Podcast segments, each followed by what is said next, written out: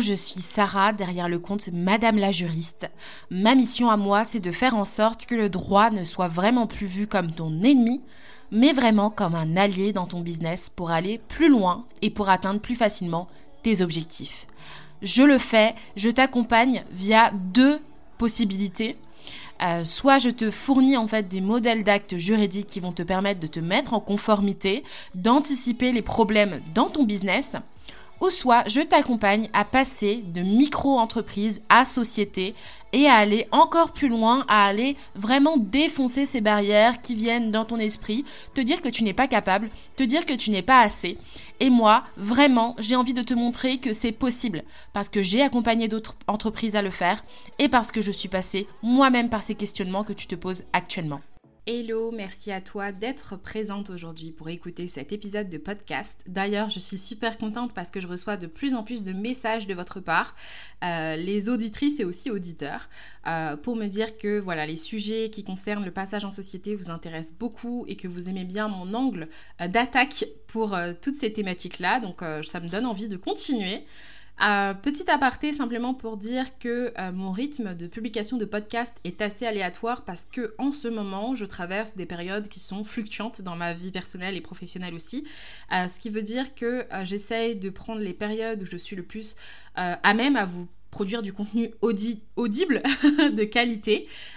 et donc je suis un petit peu euh, moins sûre euh, de pouvoir faire du contenu sur de longue durée, euh, puisque les moments où j'arrive à enregistrer des podcasts, j'arrive souvent à enregistrer que 1 à 2 épisodes de podcast, alors qu'avant j'étais plutôt à un rythme de 4 épisodes en avance pour le mois d'après.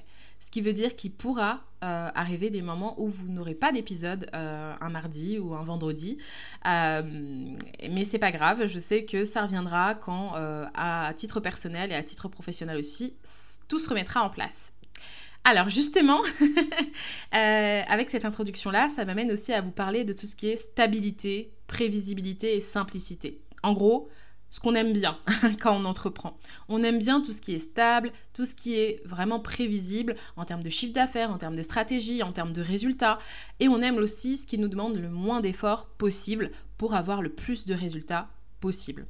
Et euh, ce qu'on n'aime pas du tout, c'est prendre des risques, des risques euh, financiers, des risques euh, sur nos stratégies, des risques qui nous font sortir beaucoup trop de notre zone de confort qu'on apprécie grandement. et là, je suis en train de vivre justement une période où tous les éléments, les trois éléments que je vous ai cités, stabilité, prévisibilité et simplicité, ne sont pas réunis.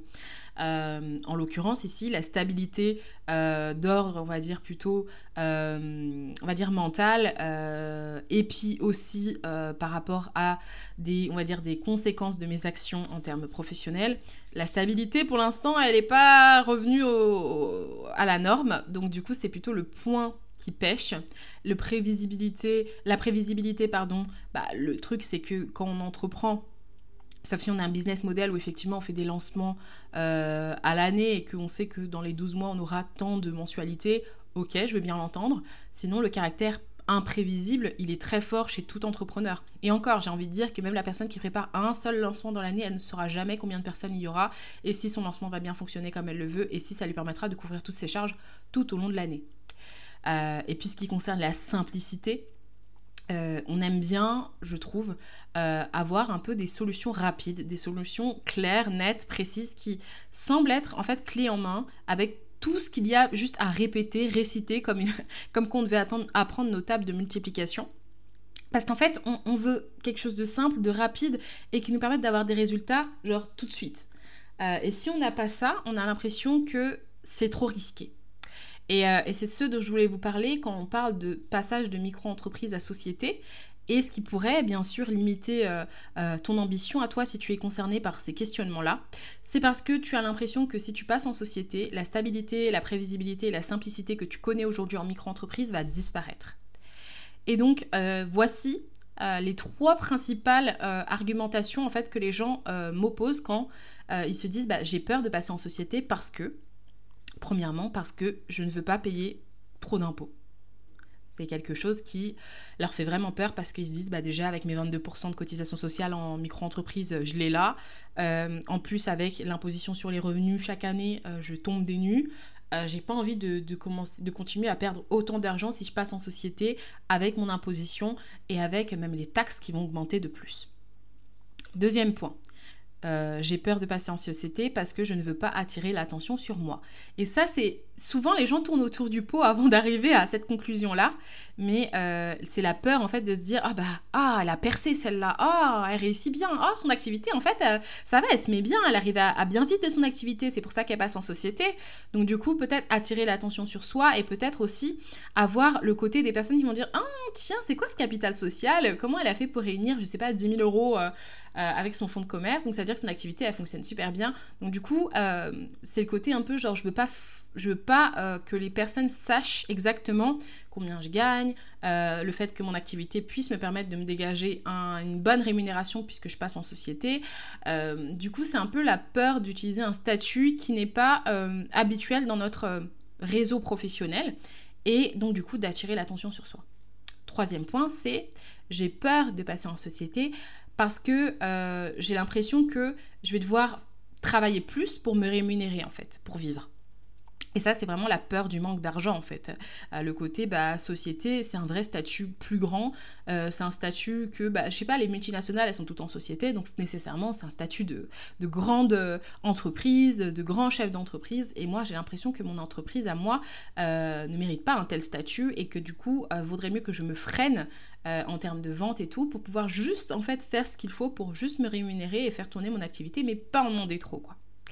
Et en fait, quand on écoute tout ça, euh, je sais pas vous hein, si ça vous l'a fait cette impression, mais moi j'ai l'impression qu'on est en mode survie.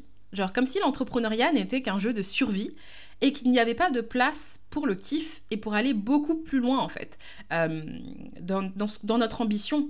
Parce que est-ce que dans, ces, dans toutes ces questionnements-là, dans tous ces questionnements-là, ces trois points qu'on a vus ensemble, est-ce que vous voyez du kiff, du plaisir? Euh, Moi non. Moi je vois plutôt de la peur en fait. Et, je me dis, waouh, si on vit toute notre vie entrepreneuriale comme ça, et qu'on se pose même plus la question de notre désir, qu'est-ce que je désire vraiment, quelle est mon ambition, on va vivre toute notre vie, notre vie avec la peur au ventre parce que des taxes, il y en aura sûrement plus. Ça va encore augmenter parce que l'entrepreneuriat évolue. Et a fortiori, il y aura sûrement euh, de nouvelles manières encore de nous prendre un peu plus d'argent. Euh, tu veux pas attirer l'attention sur toi, ok, mais peut-être que euh, un jour tu ne, t'en douteras pas, mais tu vas passer peut-être dans un extrait sur, j'en sais rien, BFM TV, et on va parler de ton entreprise, et que tu vas attirer un flux de personnes qui vont venir découvrir ton entreprise. Peut-être que tu auras une cliente qui va tellement te recommander que ça va faire en fait que ton entreprise va redoubler l'activité et que tu vas avoir encore plus de clients et que tu vas devoir te dire ok est-ce que je passe en société ou est-ce que euh, j'arrête de prendre des clients et que je fais des listes d'attente sur deux ans? Et c'est pas pas une blague il y a des personnes qui font vraiment ça parce que j'ai peur de changer de statut. Est-ce que j'ai vraiment envie de vivre avec cette peur constante et ne pas saisir les opportunités qui pourraient servir mon ambition? Hmm. Si pour toi, euh, tu as l'impression d'être plus, on va dire, carburé par la peur que par l'ambition, c'est parce que tu utilises la micro-entreprise comme excuse pour te la jouer petit. Tu as sûrement peur de l'inconnu. Tu sais pas ce qu'il y a derrière. Tu n'as peut-être pas suffisamment aussi d'exemples dans ton entourage de, de chefs de société et donc tu te dis ah c'est pas pour moi tu as peut-être juste un manque en fait de confiance en toi et ça c'est pas une honte. Je pense que la plupart des personnes qui entreprennent ont un manque de confiance en elles, que ce soit le syndrome de l'imposteur ou le côté genre j'en fais plus, je donne plus, je délivre plus. Euh, ou alors euh, je, continue de me former, former, former, former sur des choses que je maîtrise déjà très bien euh, parce que j'ai besoin d'être rassurée sur ma légitimité.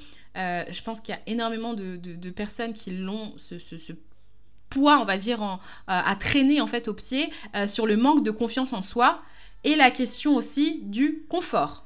Le confort, c'est agréable aussi d'être dans une situation confortable où on fait euh, comme on a toujours appris, où on se dit Oh, oh, tu vas bientôt dépasser les 30 000 euros à l'année, freine-toi un petit peu, parce que là, sinon, ça va commencer à coûter trop cher hein, en termes de charges. Donc on se dit Ok, c'est pas grave, je vais limiter les places. Alors qu'en termes de capacité, on pourrait très bien accueillir, je sais pas, 100 élèves en même temps.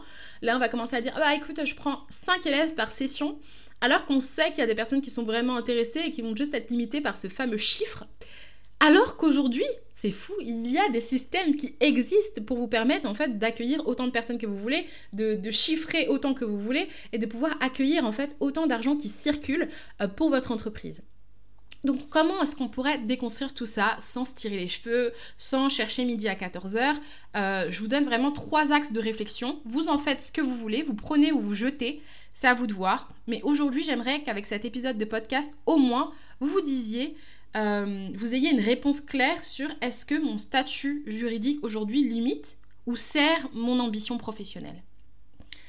Sur la peur de l'inconnu, un axe qui peut être intéressant à travailler. Allez découvrir l'inconnu. Ce qui vous fait peur, ce qui vous effraie, c'est ce que vous ne connaissez pas. Et si vous allez le connaître, en fait, ce statut juridique, si vous allez connaître euh, la vie en société, comprendre comment fonctionnent les chefs de société en écoutant des podcasts, en acceptant aussi de se former, hein, de découvrir aussi euh, la gestion de société, voir ce qui diffère grâce à des formateurs, de suivre par exemple aussi des figures inspirantes qui sont déjà au stade où on voudrait être, que ce soit sur YouTube, que ce soit en lisant plein de livres, que ce soit en allant à des séminaires, allez rencontrer l'inconnu. Comme ça, s'il vous fera moins peur parce que vous, vous aurez eu l'occasion de le voir, de, on va dire, l'apprivoiser et du coup de le démystifier. Ensuite, deuxième axe de travail que je vous suggère, détacher tout de suite la, fusion en fait entreprise et dirigeant de votre esprit. Parce qu'en fait, il faut que tu saches une chose, c'est que tu n'es pas du tout ton entreprise en fait. Tu ne fais que la diriger. Tu ne fais que la, en fait, que tenir la stratégie, que tenir la barque. Et tu peux aussi décider de tout déléguer et de ne faire que toucher en fait aux gains financiers. C'est-à-dire que c'est toi qui décides la stratégie de direction de ton entreprise. Il est là ton pouvoir. Et donc ça veut dire que ton entreprise, elle peut aller à un point A, comme elle peut aller à un point B, comme un point C, comme un point Z, et tout de même cartonner. La preuve étant, aujourd'hui, on peut très bien vendre son fonds de commerce. C'est-à-dire que tu vas trouver un, racheteur, une personne potentiellement intéressée par euh, bah, ta base de clients, tout ce que tu as dans ton entreprise, euh, ton site internet, ta marque et tout, et elle récupère tout, et puis elle reprend la main, c'est-à-dire qu'elle continue le travail. Si c'était pas possible, ça n'existerait pas ce système de fonds de commerce. Donc détache-toi totalement en fait de ta société, de ton entreprise et dis-toi qu'un jour potentiellement, elle, va, elle vaudra peut-être un million d'euros, un milliard d'euros et que tu ne voudras que la revendre pour prendre ta retraite tranquille et être, euh, on va dire, euh, déchargé de la responsabilité de ta société et quelqu'un d'autre reprendra le relais. Si tu ne sais pas euh, que c'est possible, tu peux un peu regarder un peu les histoires de boîtes comme euh, McDonald's, euh, tu peux regarder un peu les boîtes comme KFC. Euh, je vous donne que des exemples alimentaires, mais c'est parce que bah, on voit bien que ce sont des histoires aussi de fonds de vente, de, direction aussi et, de succession. Donc voilà, tu peux déjà, déjà t'informer à ce niveau-là.